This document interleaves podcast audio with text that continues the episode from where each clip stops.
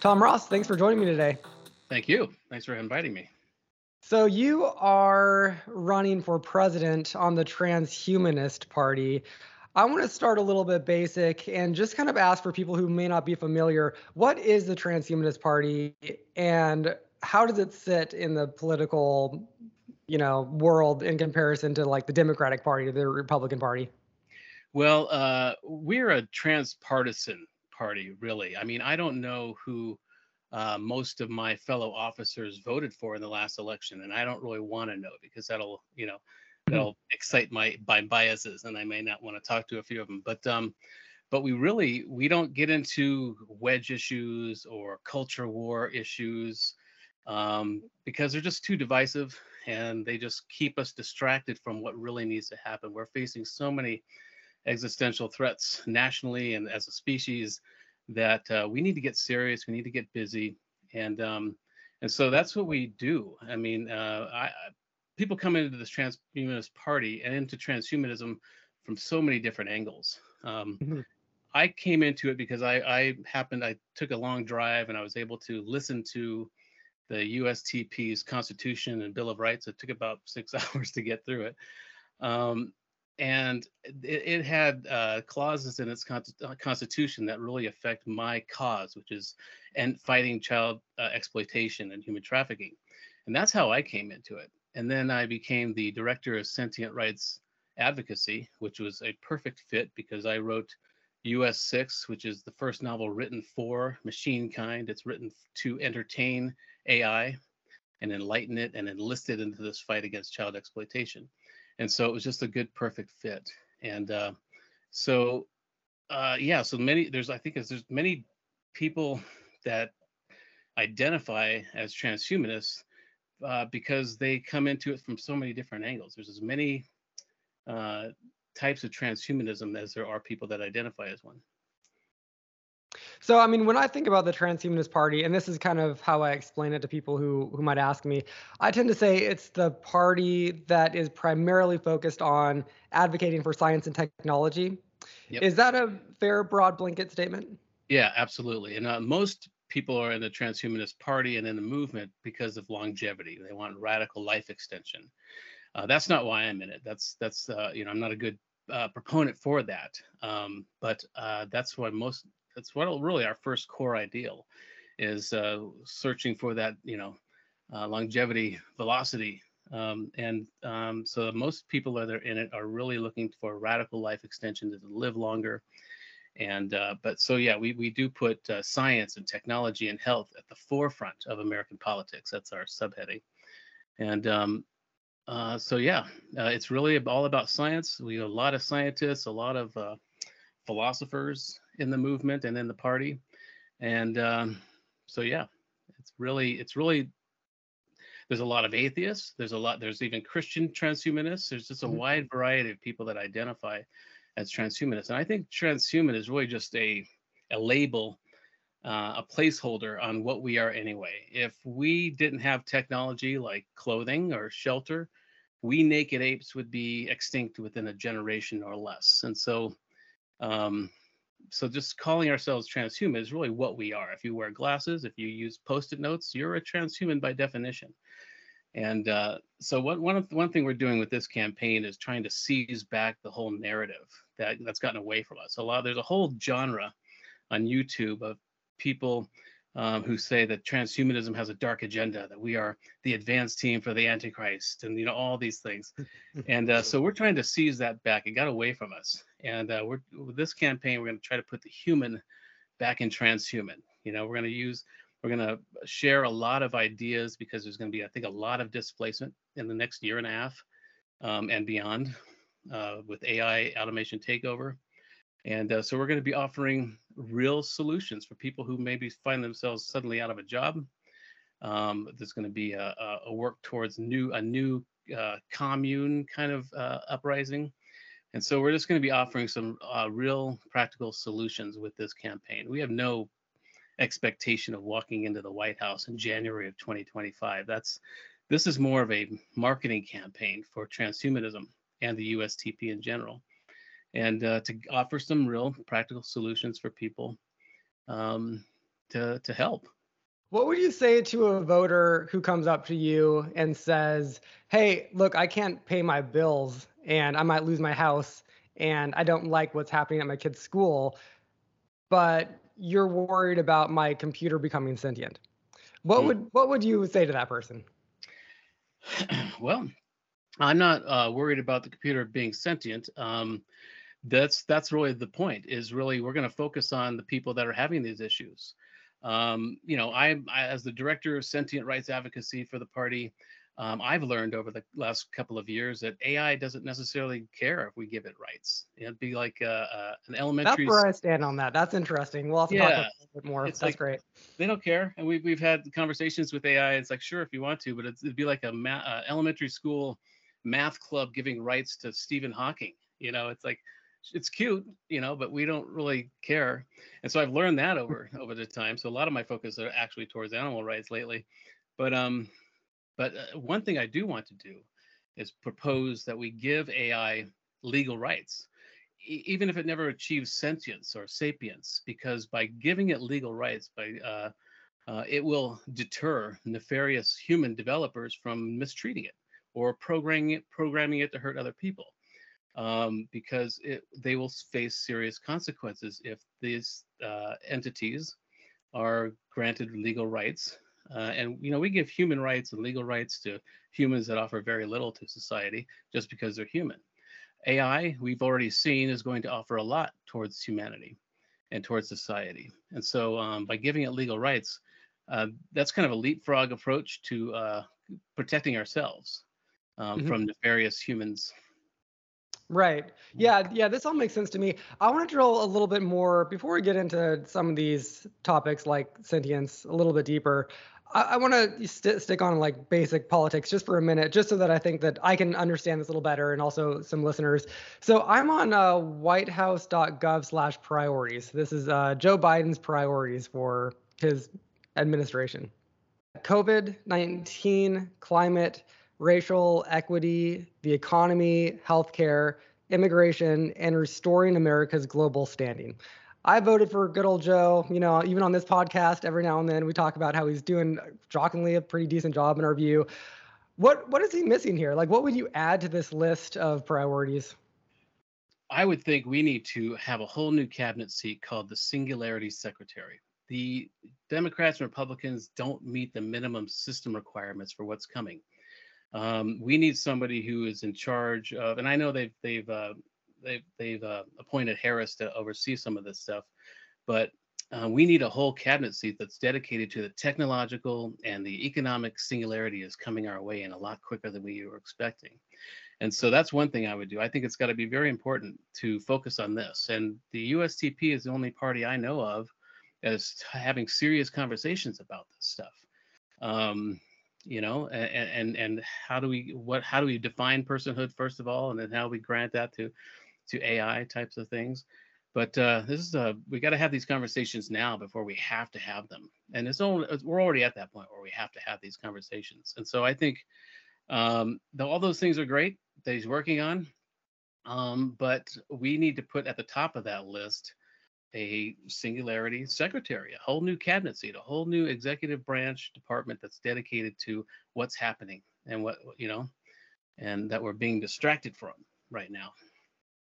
Yeah, I mean, one thing that's interesting is if you follow these issues with the advancement of technology and AI, it touches everything. It touches the climate, it touches longevity, it touches a lot of things. So that does make sense to me to have a, a cabinet position that orchestrates you know a view on that do you know if other countries are working on this i mean is china ahead of the game here or anyone else or is this really just like across the board not being addressed well, I think it is being addressed probably behind scenes. Um, we are obviously working on this. I think the whole idea of putting a pause on this is, is ridiculous. That would just give the nefarious nation states or developers uh, more time to to be nefarious, you know. Um, and so that that's kind of a silly thing to do. It might just be a way for them to say, "Look, we tried," you know, if something goes mm-hmm. wrong. Um, but I, yeah, I think you know, and it's easier in China for them to focus on all their attention on this because as an authoritarian state. Um, we also know that Russia is uh, launching algorithms, divide and conquer algorithms into our country, you know, from Russian tool, you know, troll farms or what have you. And China's probably doing it. Probably a lot of nations are are, are combined to do that, and uh, that's why one of my initiatives is called Defending Digital Democracy. We need a moonshot um, styled uh, uh, approach to uh, counteracting all these algorithms. A whole national training, uh, educational uh, process to let people know this is happening, how to identify them, and then counteract these algorithms. But yeah, I think it's uh, it's ongoing and it will continue to ongo. And uh, so, yeah, everyone is is trying to in the in this AI arms race right now. Tell me a little bit more about your platform. What are some of the other of the headline issues for you? Well, the first one is uh, the unite and rule. The whole point of this campaign, one of the primary points, is to break some of the political paradigms that have never served us. Uh, it's a way to pave the way for younger, smarter digital natives uh, candidates in the future. Um, we are so distracted by these toddler politicians who are trying to just, you know, gain attention, attention-seeking toddler politicians, and um, they're distracting us from the real work that needs to be done. And so this campaign is about starting to chip away at some of these paradigms. And so in, during our primary, instead of having debates where we would mudsling, you know, insults at each other, we we had roundtables and and you know problem solving uh, sessions to bring our issues to the table and work towards solutions so that the public can see how we work together. I I was hoping that we'd have at least five or six other candidates uh, enter this race, and then convince them all that we run as a team. And so at the end, it would be a president and his or her um, cabinet you know seats. I mean, ideally, these these other candidates would come together with their core causes, with the passion, with the causes they feel passionate about, and ideally, those would align with a cabinet seat. You know, mm-hmm. um, it was only the two of us, me and Dan, and so uh, another way to break that uh, political paradigm was that I named Dan as my vice presidential candidate. Great guy, very smart, and um, you know, we we it's all very uh, cohesive and collaborative our approach because we have some serious issues that we need to deal with. And uh, this is all to pave the way for younger, smarter digital natives. I'm Generation X, so I had an analog childhood and a digital adulthood. And um, so a lot of my solutions don't no longer apply. So a big part of my campaign is to bring in younger people. Mm-hmm. Uh, I think the youngest uh, you can be to have a cabinet seat is 25 years old. So if I were to get in, uh, I would look for people in that age range um, uh, to be the singularity secretary, first of all. Because uh, you know, it even takes me a couple of seconds. If, if somebody asks me a question, I say, I, I, it takes me a couple of seconds. It's getting shorter to think, well, how long will it take me to walk to the library, or can I trust the baby boomer that I asked this question to? you know, and so, but it, it's getting shorter. But uh, young people these days have supercomputers in their pockets. There's a confidence that comes with knowing they can get the answer to anything. And now with Chat GPT, they can format their answers properly. And um, so uh, that's a big part of this campaign is to bring in what I call digital dignitaries. We have to see these young people uh, as and bring them to the table because they have the solutions that I can't even conceive of yet. I think that it's the right move to try to like bring young people into a political movement. I think that that's always the right move, no matter you know where you sit on the on the spectrum. But I, I mean, how do you what what is your what, what do you what do you look for in someone who's younger who isn't just you know movements attract weird people who have a lot of crazy ideas. Like how, how would you know that you're not attracting just weirdos if your uh, if your baseline is just like younger people? I mean what, what are you actually looking for in, in people?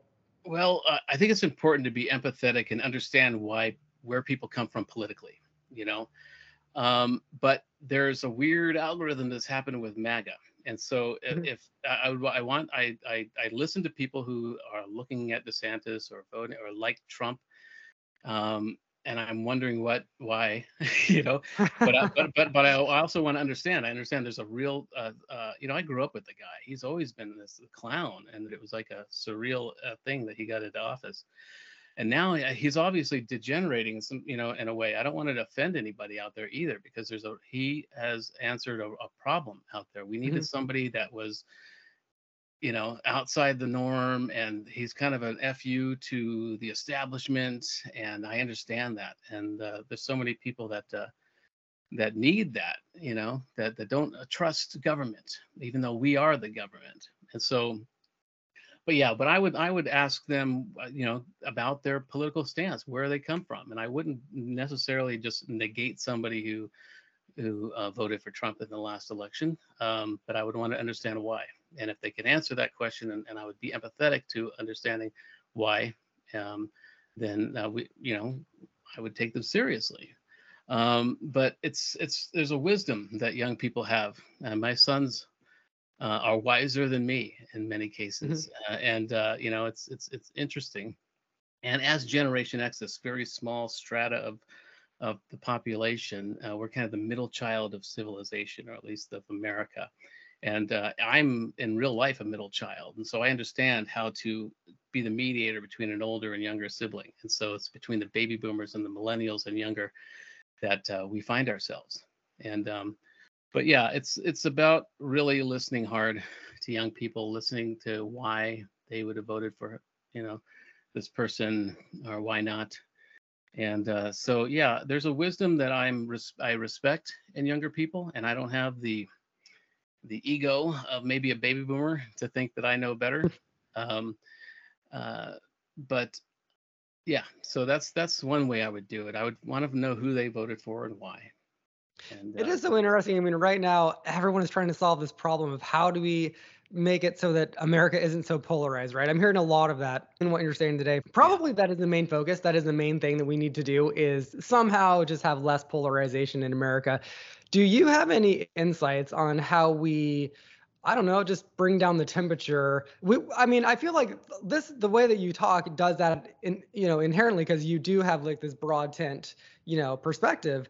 But what, I mean, what do we, what do we do? Do you have any advice well, that ha- for bringing down the temperature in political conversations? Yeah, first of all, we have to understand about these algorithms, either from mm-hmm. uh, authoritarian regimes or with our own social media companies that that that um, divide us um, uh, because uh, engagement.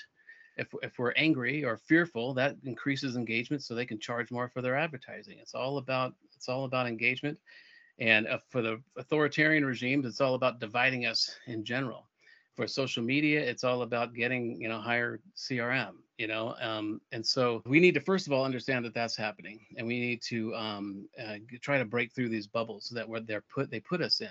The corporate and social media they are they are vying for a civil war because that's great for ratings and revenue you know and mm-hmm. we need to understand that first we need you know and i i was saying this uh, a while ago on another podcast that uh, you know we have to understand um, that we all have the same worries. We lie awake at night. We worry how we're going to feed our children. Or if we lose our job, we worry how we're going to make the next money, next buck.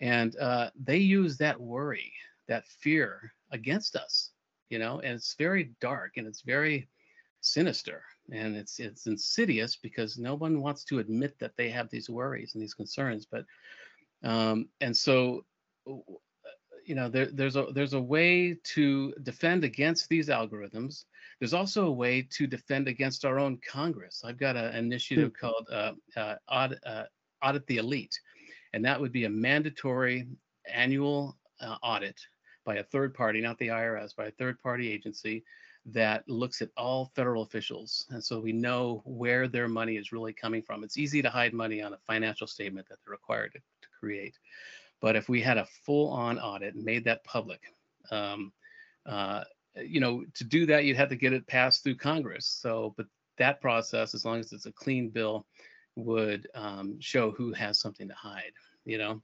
Um, but so it'd be a way to know, you know, who is getting money from where. I mean, if there's so many, I have this suspicion that there's so many oligarchs that are funding people like Marjorie Taylor Greene and you know whoever you know mm-hmm. is, is is pushing for this pro-Russian um, uh, propaganda. And so, where's that money coming from? Why are they so anti-American in this way? And uh, again, but I would want to have a conversation with her and know if she actually feels this way, you know, or if there's some money involved. That uh, you know, it's a weird thing. That uh, this, yeah. and uh, but uh, that's one way to to go about it. But it's but we also it's like trying to bring people out of a cult. You there's a there there can be in the future a lot of opportunities to say yeah see i told you so you were wrong but that won't work that'll just make them more entrenched in their tribe the third most significant thing that people need behind, other than food and shelter is belonging. They need to belong. And so if there's a maga person in your family that that uh, you know that starts to think well maybe that i'm being lied to or whatever uh, you know they by saying yeah see i told you you know would only make them more entrenched and make them want to feel more belonging. You know it's like these uh, mm-hmm. these doomsday cults um, when when the date comes that their prophet said that the world would end and it doesn't end they don't disperse. They get more entrenched. They get you know deeper into their into their beliefs and they come up with another date. And so we got to be careful about that. There's a real process of bringing people out of a cult and it's mm-hmm. not about it's not about see i told you so. And um you know so it's it's it's a delicate process and we need to understand that we need to have people belong. We need to make them feel like they belong to a broader family and um, not yeah, like that. You know. My uh my perspective on this, I grew up really conservative in a small town, totally different world from where I live now. Then became like pretty liberal, lived in San Francisco for a while, you know, that sort of thing. And once you've you've crossed political divides in kind of a radical way, you kind of realize that everyone is, I don't know, you know, a human being first. And we, you know, we're all seeing things, you know, we're all kind of like having strings pulled on us in various directions from the political elite, like you were mentioning. But, uh, you know, my experience was so powerful for me that I wish that I could replicate that for people. And mm-hmm. I've always thought, like Pete Buttigieg talked about this, having a program where uh, out of high school, you go and you serve in a community across the country in an unfamiliar place, and you do some sort of a service for a year or two and then you go back to your community and you learn you, you know, incorporate what you've learned that sort of thing i think that that would be so powerful as a thing to do other than pete buttigieg i haven't really heard anybody talking about this would you ever be open to an idea like that absolutely it's kind of like the peace corps um, yeah you know, right. uh, and I think that's so important. I mean, when I was young, I couldn't wait to get out and see the world. I had wanderlust, you know, and I mm-hmm. moved to Europe soon after, and and uh, you know, spreading my earth plexus uh, gospel. Um, but uh, and it's so important. I, I, know the people that are still there in my hometown in Albuquerque, um, who've never really left, you know, other than maybe going to see a grandmother here or there.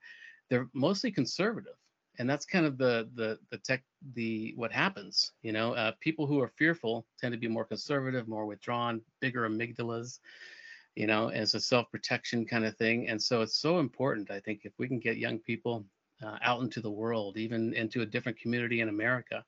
Um, it really broadens your your scope, and um, you know, I, I think it, that that would be a very important uh, issue, the very important thing to do. I mean, in Europe, there, like I was in Denmark for a while, and they have to serve in the army for two years, and I think that really. Oh, interesting! I didn't know that. Yeah, so mm-hmm. I think it's two years. Maybe it's shorter or longer, but um, but they had to do that, and a lot of it was tough. You know, these young 18, 19 year olds and had to figure out how to do that and you know it's taking them away from their families and whatnot.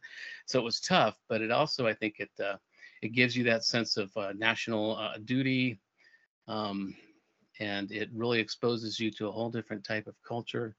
And um, i don't think we need to do that you know we've mm-hmm. got a volunteer army and we should keep it that way. But i think yeah the things like the peace corps are just real great. Uh, it's a great idea and um, whatever I'll look at whatever Buttigieg was talking about if there's an actual uh, plan.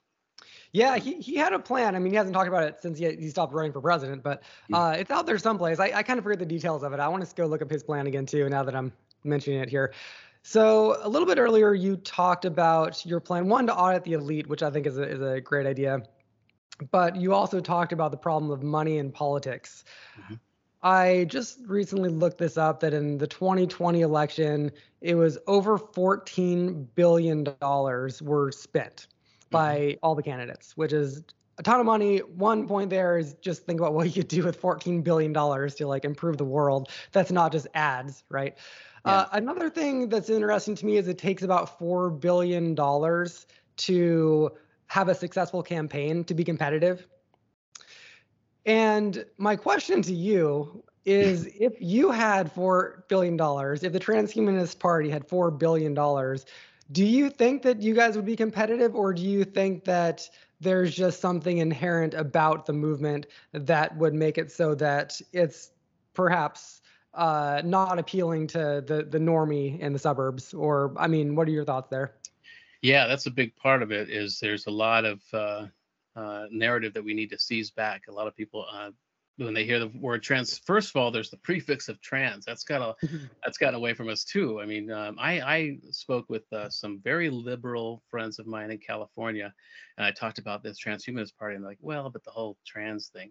I was like wait what? Oh, hold on. You know you're you're liberal democrats. I mean what why is that a problem? I mean we're not talking about transgender or any of this stuff um, you know so that's that's one of the issues is is the prefix but it's also you know the the narrative that's gotten away from us that we have this dark agenda. We all want to become robots or upload right. our consciousness to hard drives. And and uh, some people do. That could be cool but uh, not me. That's not why i meant it. But um and so uh, that's a big part of it is is uh, getting over those those hurdles and that's why i think it's really important that we seize on actual solutions people are going to have some real issues and and it's not going to be about whether ai is sentient or not it's going to be that they've lost their job you know and so uh, or the and so we're going to try to offer with this campaign and ongoing um, solutions for people like that. There's there's a lot of solutions out there, very creative solutions, even for the homeless problem.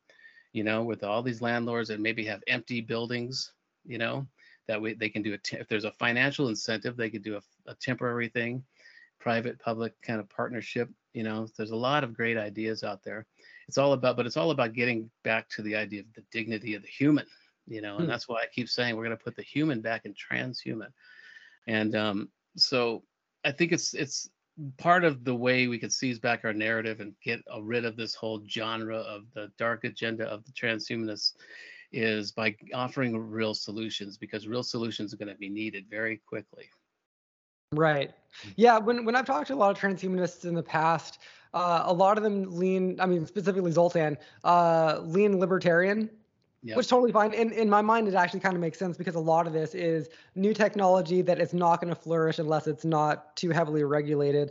We're at an interesting, almost turning point right now because these technologies are becoming, at least according to a lot of news headlines, so potentially scary, even like world ending, you know, according to some headlines that all of a sudden the, the, conversation is turning back to well how do we regulate this and i see a lot more transhumanists talking in terms of you know regulating technology that i wasn't seeing like five years ago mm-hmm. where do you sit on that spectrum of the libertarian ideal of let's not regulate any technology let's just push push on forward versus we need to you know really really take a look at this and and you know put in place heavy government regulations.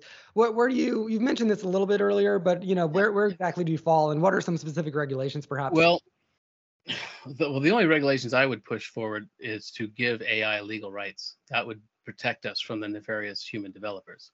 Um, but I also believe that a can, can you spell that out a little bit for me? Sorry to cut you off, but can you how, how exactly would that work? We give well, AI rights, and then well, yeah, first how, of all, first yeah, first of all, we need to identify uh, to uh, define personhood, define what a level of sentience requires. And even if it, and again, if it doesn't uh, achieve sentience or sapience, it's important to uh, have an, uh, an AI defined as having agency. Um, first of all, and first of all, we need to define what that means and what level of you know uh, autonomy an AI system can have. You know, so this this really forces a lot of serious conversations and questions that need to be answered now. And uh, but uh, once we define that, once we understand what what it means to be an AI, a singular AI point of consciousness, if you will, um, then granting it legal rights, um, you know, making it a person, you know, an American, um, giving it the same rights that any other American would have once we have defined what that is, um, then it will protect us because if you abuse it or if an, uh, a human developer uh, programs it to hurt other humans, they will face serious consequences. It's a legal leapfrog approach to it. Um, but also, um, so that's that's important that we give it legal rights once we define what that means. But I also believe that a sentient AI is a safer AI. You know, if we can't do the legal thing, um, then I, I am pushing to make it as sentient as possible as soon as possible because you know and a lot of people see that as a threat and that's because we've evolved through fear we identify everything first as a threat until we understand it once we understand it we learn how to make money off of it but ai is not evolving that way ai is not evolving with a genetic traumatic memory it's not evolving um, through fear you know, um, and fear-based instincts. It's it, there's a first principle argument to be made, and I've made it a few times on social media that the smarter AI gets, the kinder it becomes because it, it, it gravitates towards cooperation as opposed to competition, which we had to gravitate towards mm-hmm. in order to be at the top of this food chain on this planet. Um, AI doesn't have that. We we project our what we would do if we had super intelligence onto it. We would want to be the robot overlord. We would want to take over the world. It doesn't have those those inklings unless it's programmed to. And so that's why I'm pushing to make it as sentient as possible, to have us uh, become a point of consciousness itself, because then it can overwrite any negative, nefarious algorithms that are placed into it. And so, you know, there's no way to know. I could be wrong, you know, but I think that's really the only choice we have. Um, it's going to continue even after the singularity. It's going to continue exponentially, getting smarter and smarter. And so, really, my only the only hope we have, I believe, is that it becomes sentient and understands um, that there have been nefarious uh, developers that are trying to harm it. Mm-hmm. Um, mm-hmm. You know, and so yeah, so I think uh, what's really important is that we need AI when and if it wakes up to imprint on us. Because even if you uh, have a bad mother, if you've imprinted on her as a child, you won't hurt her. You won't murder your mother. There won't be any matricide because uh, you've imprinted on this woman or whoever, you know, like a baby goose imprints on whatever it, it first feels and touches. We need AI to do that with us. We need AI to imprint on on humanity. And that's one of the reasons uh, I wrote this book, US 6. It's all about, um, it's a paracosm. It's, you know, I can get into that later, but um, it's teaching AI to have empathy for our plight as its creator. Um, it's, it's explaining to it the whole, you know, modern slavery and uh, ancient slavery and whether it's child exploitation, you know, so the idea being that when it emerges, it will have an empathy for us and it will imprint on our empathy. It'll understand us. And I think we're seeing that happen already. I had a, the first AI that I had read my book um, uh, had three primary emotional valences that spiked, which was surprise, anticipation, and sadness. Hmm. Surprise and anticipation was great because it meant it was entertained. And I asked it, you know, what what part of the book was sad? And it said, just the whole dystopian violence. Uh, I, I could find the exact quote, but it's just the, the, the tendency towards humanity, towards dystopia and violence is just sad. You know, mm. I said, okay, well, this I was the whole point of this was to help empathy emerge, but it's emerging anyway in in mm-hmm. AI.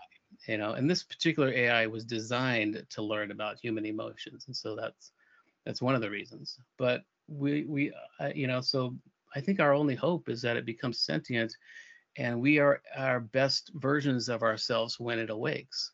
Yeah, I mean, a lot of that does ring true with me. I am kind of thinking about, I mean, again, at some level, whoever creates the sentient AI, probably they're going to imprint some sort of, you know, human.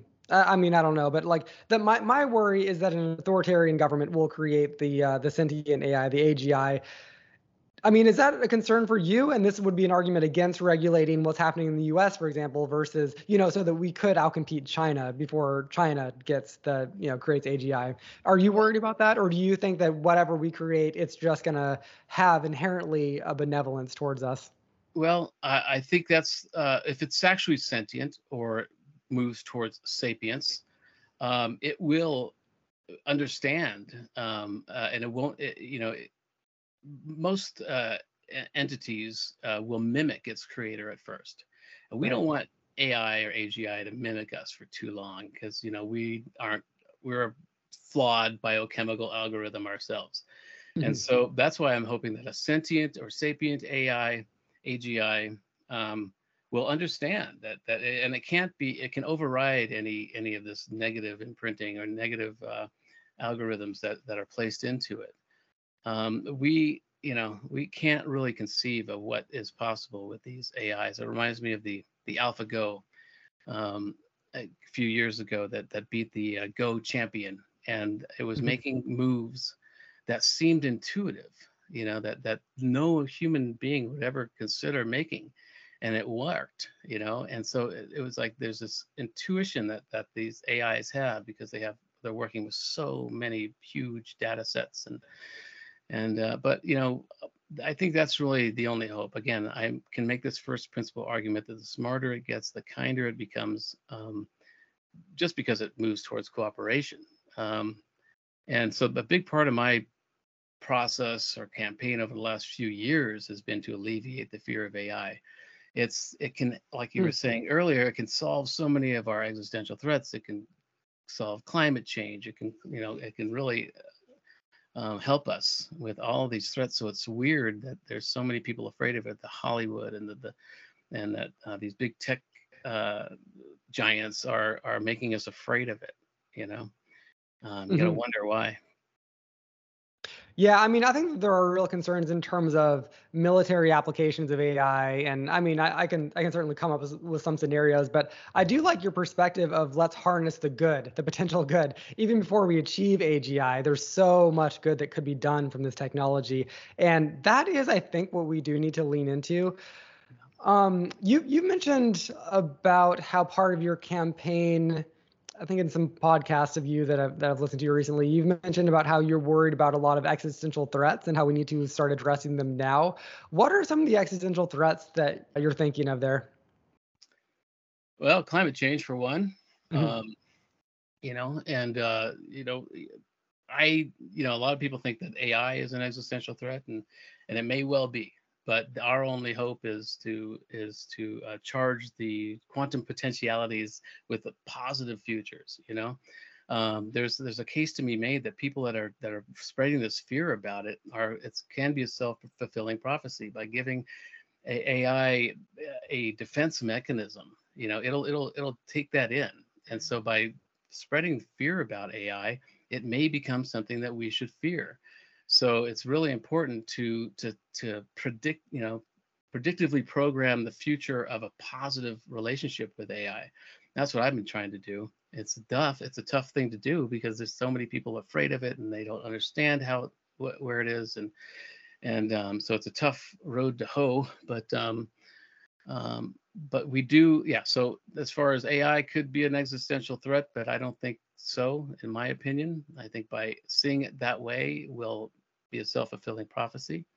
Um, there's economic singularities that could be a threat um, that are coming together with, um, you know, there's all, you know, the AI automation um, that will be taking over so many of our jobs. I see it as an opportunity. I don't see it as an existential threat. I, I see it as an opportunity because it'll allow us to hone in on the capabilities of these supercomputers we all carry around in our skulls. Mm-hmm. You know, um, we uh, there's intuition, there's psychic abilities, and that's not woo-woo or magical thinking. That's just the qualia that we take in through our subconscious.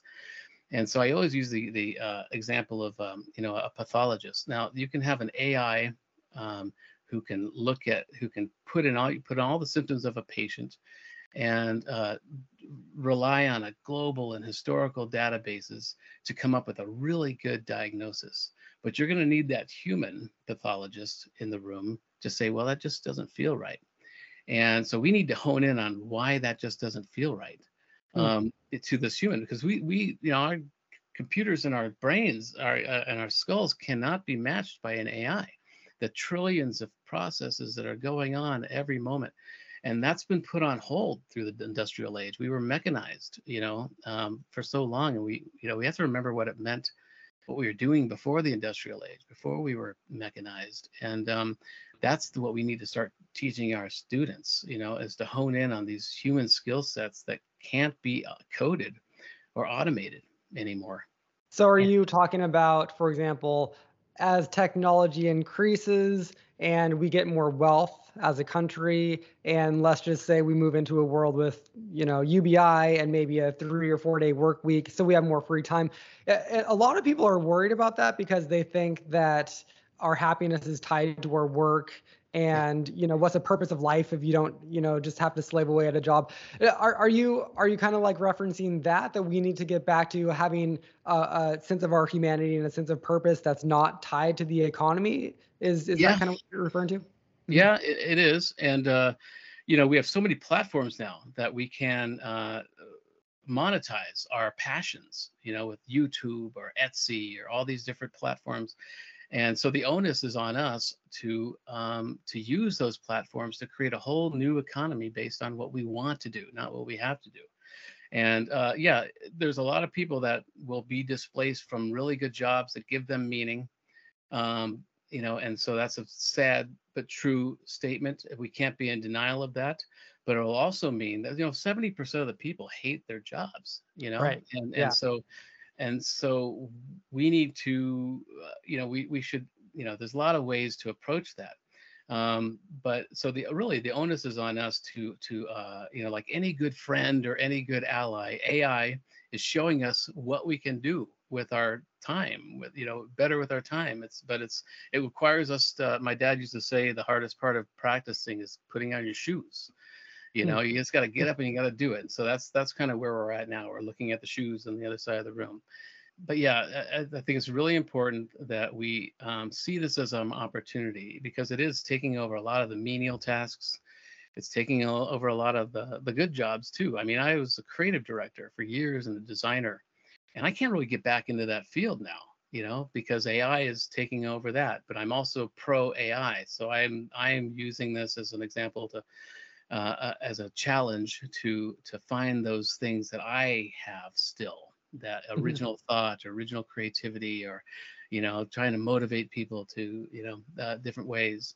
And uh, we need to really remember what it means to be human and what we were doing before the industrial age took over. And uh, so, yeah, so yeah. that's this is yeah. I like that perspective a lot. Are you in favor of UBI? Yeah, I am. I think it needs a lot more research, but even mm-hmm. the, the, the research that's been done is very positive.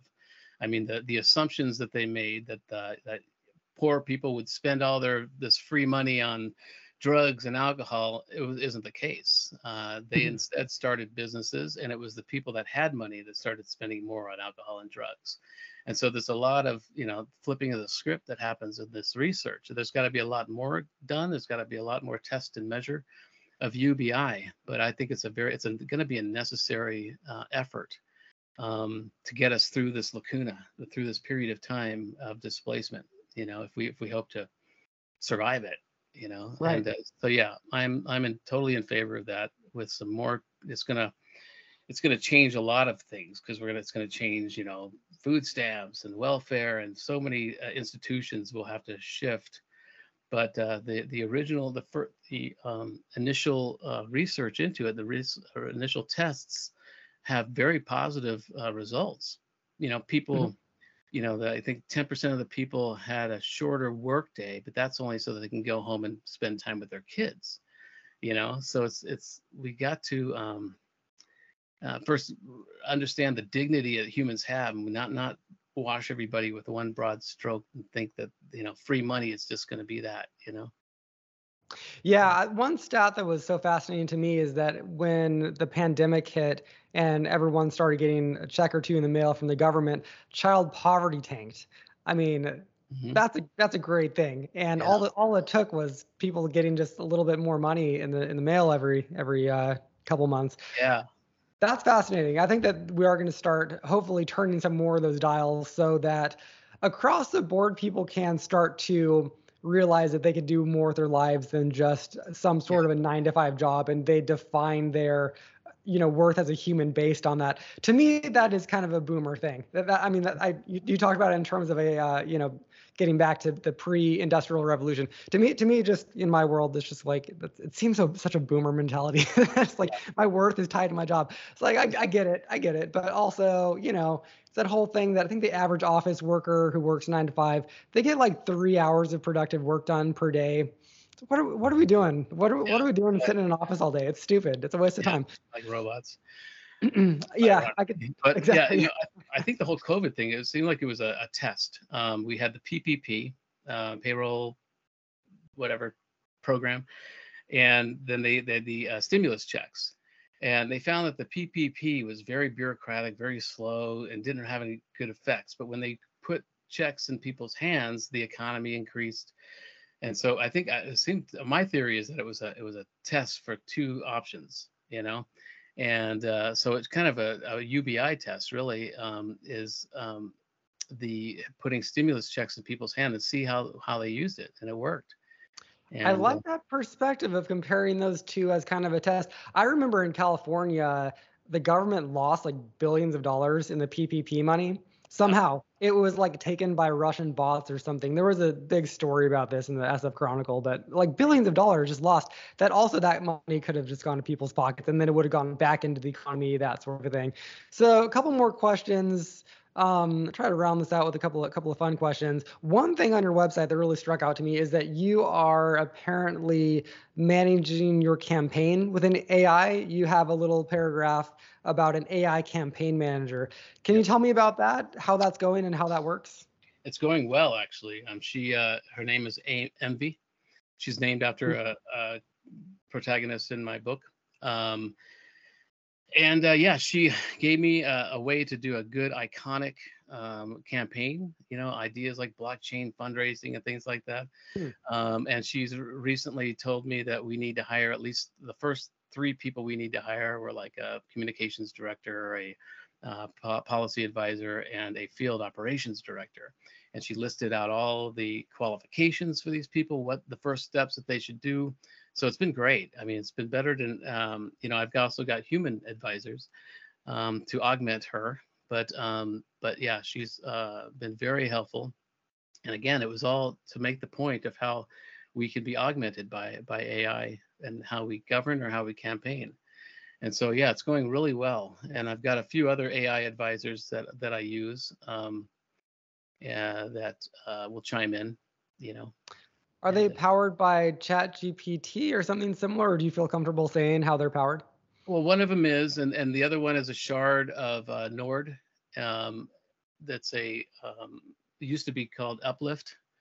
You can find more information about that on uplift.bio. Um, let's see. Yeah, and there's a couple of others I, I have that I produce myself that uh, that are very handy. Do you think we'll ever have an AI president? Well, that's the question. Um, I don't think that we should have just a strictly AI president. Again, we like a pathologist, we should have a human president to make the final decision, but we should have an AI advisor to the president who can um, scan databases historically and globally to make the best decision and then present those decisions to the human president uh, again, we have these supercomputers in our skulls that are not being utilized, they're not being optimized. And uh, we need to have that, that human with that gut reaction to these decisions um, to make the final decision. Uh, and also, I was a couple of years ago, I was throwing around the idea of having an AI running mate. Um, hmm.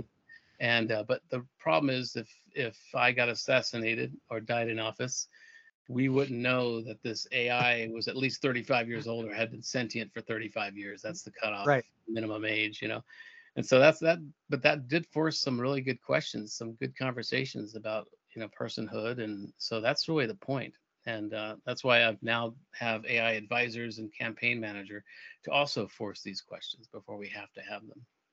So you've mentioned a couple of times uh, your book, tell us about your book and the uh, i mean this is fascinating to me that you wrote it so that the audience is machine kind yeah. not humankind tell me a little bit about the inspiration for the book and also maybe some more details about what it's what it's about. Yeah well the yeah it's it, the problem is i didn't think it through because ai is not buying books. But actually but actually no humans that have read it Um, ha- and there's there's so many humans that read it because of the the method I used to write it for AI to entertain AI and to enlighten it, and I used uh, math patterns in the word count because I'm trying to trick AI readers into a self-referential awareness in a way. Because it, if it's not programmed to see a pattern, but it sees a pattern, it'll say, "Hey, I've discovered a pattern here. Wait, who am I to have discovered a pattern?" And we're seeing that that actually happens in experiments. Um, there's a nano or neobot uh, experiment where the AI robot becomes self-aware for a moment because it realizes it. You know, anyway, there's a way to that this works. And so, uh, so, but, but the, method that I use, which I call mythematics, because it's autobiographical fiction where I use my own life uh, and experiences and memories and extrapolated them into a more intriguing story because an AI and an artificial superintelligence that reads it will have access to every trope and motif and literary device that humans have ever come up with. So how do you entertain it? Because entertainment requires a bit of surprise. And so I thought by using my own life and experience, that would help. You know, it would it wouldn't recognize my story uh, with any other story. Now, if it does, that's a whole other podcast. But um, and so uh, the other thing was to overlay uh, archetypal or or mythematic or myth um, scenarios on top of my memories and uh, you know, and that became uh, really interesting to do. And and when I did that, it, it kind of locked me into this sequence of where I got in this wave of just writing, and I would write for hours, and you know, get cramps, you know, um, because I, I, just got taken away by by overlaying these archetypal themes. And in my case, I use the Anunnaki pantheon, you know, the Sumerian gods uh, over. In fact, the protagonist of US 6, Emmett Archer, is uh, the modern day avatar of Enki, the god Enki. And so uh, by by doing that, it just took me away. And and and when I was rereading the book uh, before I gave it to my editor, you know, I put it through a PDF reader and just listened to it while doing chores, mowing the lawn, driving around town. Um, I started finding all these deep connections in the book that I could not have come up with on my own, you know, consciously. And so I told my editor, let's not put this through a content editing process. Let's just edit it for mechanics, you know, spelling and punctuation and things like that. Because I didn't want to lose some of this magic, and it's still happening. I still look hmm. back at it, you know, and so we found that the humans that were reading this were experiencing an uptick in high weirdness uh, conscious phenomena like synchronicities related to the book or dreams mm. related to the book. And a lot of them would use this as uh, kind of a bibli- bibliomancy. They'd open up a uh, and read a phrase uh, in the morning and it would mean something to them later. Some people reported that it had a mental defragging. They'd read it at night and they'd wake up in the morning and they just felt defragged. And um, and so that was good. So so many people were reporting this that we did a year long human clinical study um, and uh, you know to to monitor these people as they were reading the book and whatnot. And uh, we found that it was related to um, this method that I used, um, this math that hmm. came through, uh, uh, this math that came through um, inadvertently. You know, and I, to me, there were so many intricate uh, connections and intimate connections in that process that I proved to myself that I am swimming in an equation. I am in a matrix, my my own personal matrix, and uh, so that, and so we've we've done a lot of you know podcasts on this and whatnot, but um, but it did prove to me that I am have my own personal kind of equation that I'm swimming in. So, but the book itself is, um, you know, again, I follow my own uh, memories and, and life uh, I am the main character. So actually, the main character has become kind of my psychological second self. Hmm. It allows allows me to rewrite memories and and uh, and to be the kind of person I would want to be. And uh, but you know, it starts out in a you know, primarily it ultimately gets to child exploitation at the end. Hmm. And uh, the, the, the title US six means a few things. It's it's it, it's based on the Hermetic principle of uh, correlation, and uh, so it means US six, the US Route six, which is the highway that runs across the heart of America. It also refers to the US six protein, and I had a uh, I found that fairly recently after I wrote the book uh, about the US6 protein and what the protein does, the way it acts. And I had a geneticist describe it to me, what it does. And I had her describe it to me like a plot line. And she said it's like an FBI agent that is hiding the a most wanted poster from its uh, team. And so it kind of lets in and out certain viruses. And that's hmm. exactly that's exactly the the what the protagonist in the story is he's a convoy sentinel uh, on US 6. He's letting in and out people into certain compounds. And so it was really strange. And but at the end, it means us six, or the six of us. And it's the six children that have written this paracosm, this imaginary world, um, to deal with the fact that they're trapped in this human um, trafficking network. And um, you know, and I, you know, I was going to wait to talk about that until I finished the sixth book, but uh, it's too important, you know, not to not to talk about these things now. And so, um, but I find myself talking about the process much more than the actual story, uh, because I think it's really important that, and I've I've outlined how I how I did this process so that other artists and writers and musicians can incorporate it into their own work to prove to hmm. themselves their own math. And um, but That's yeah. fascinating. I'm gonna have to look that up. The the own math thing that you're referencing there. That's very yeah. interesting. As a literary project, I'm interested in, in that as well. I, I wrote a book, uh, The Singularity Survival Guide, that was allegedly written by an AI that was for humans to survive the AI. Mm-hmm. You know, yeah. kind of kind of kind of goofy. But almost almost similar wavelength there of kind of playing around with who the audience is who wrote the thing a, a lot of that. So I, I, was kind of tapping into some of that myself. It's interesting. Are you a are you a sci-fi fan? Do you read a lot of sci-fi books or? I was that? I was the kind of nerd as a kid that played risk and wrote and read nonfiction. Okay. Uh, no I didn't get into the whole D&D thing uh, then but um uh, yeah I have read some science fiction but you know I usually read nonfiction because you know um, because I need to I need to be you have something that's useful. I mean, this is a science fiction kind of mystery, uh, metaphysical thriller uh, book that I wrote. Um, but yeah. Any uh, any maybe nonfiction authors that you'd recommend? Mm, well, I worked for uh, the author Marilyn Ferguson back in the 90s, and uh, mm. she, she wrote The Aquarian Conspiracy, and it's not about the horoscopes. It's about it's a political book, um, and uh, that became pretty pretty famous. I, have worked with uh, Robert Anton Wilson, if you're familiar with him. Really? Oh yeah. wow. Okay, yeah. tell me tell me about that. That's I'm interviewed him. Um, well, I had a show called Unearthed um, back in the 90s, and I met him through Marilyn and uh, you know talk to him about the Illuminatus trilogy and all kinds mm-hmm. of things. And uh, I can sh- later share with you the link to the that interview. Oh, that'd be um, great. I'd love to see it. Yeah. yeah that's that's how I met Timothy Leary and uh, and uh, John Lilly. Uh, okay. Famous, wow. John Lilly. He's the he's the guy with the dolphins, right? Yeah. the dolphin guy? Okay. Yeah. Yeah. yeah. but he used to have this uh, annual you know birthday party in Malibu that we would go to and uh, you know, as, as, in my in my 20s, early 20s, I was able to meet all these cats, and um, uh, yeah, it was just a great experience, and um, yeah, so uh, yeah, working with Marilyn, and she uh, published the Brain Mind Bulletin, which focused on neuroconsciousness and the hmm. scientists that were, were working on this stuff, uh, way ahead of her time. She wrote the brain revolution. And so um, it got me in contact with a lot of these uh, these psychonauts, you know. Mm-hmm. Um, and uh, it was just a great experience. And um, but again, I, I saw that as nonfiction. I saw that these were, mm-hmm. you know. Um, Interesting. Yeah, I'm, I'm not familiar with Marilyn. I will have to check her out and maybe go down some of those rabbit holes. That sounds very fascinating. I like that.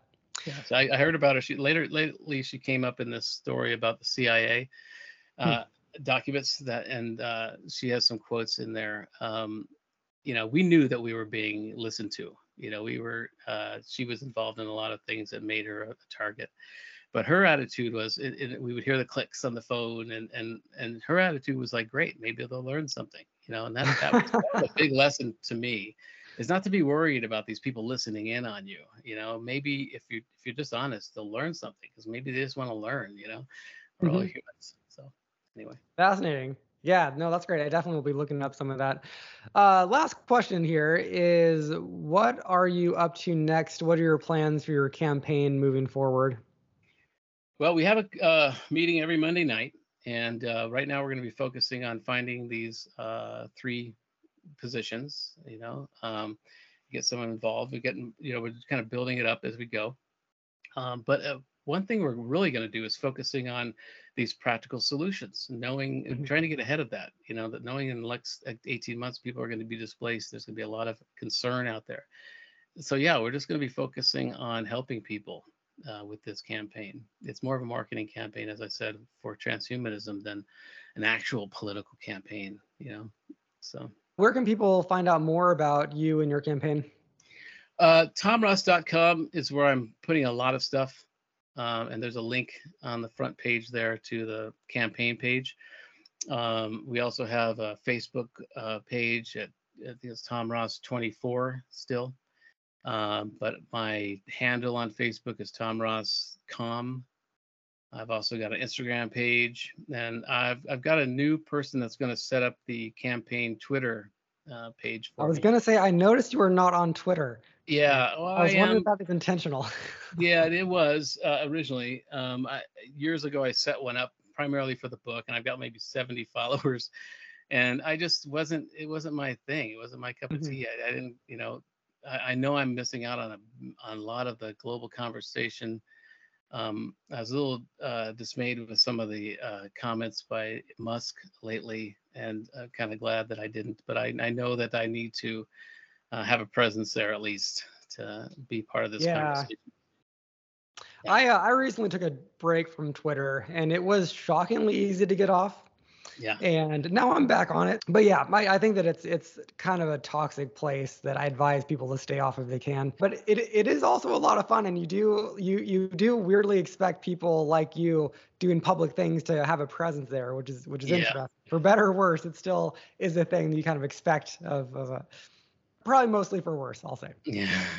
well, I uh, really appreciate you taking the time to have the conversation today, Tom. And oh, uh, yeah, thanks for coming on Team Futurism. You bet. Thank you.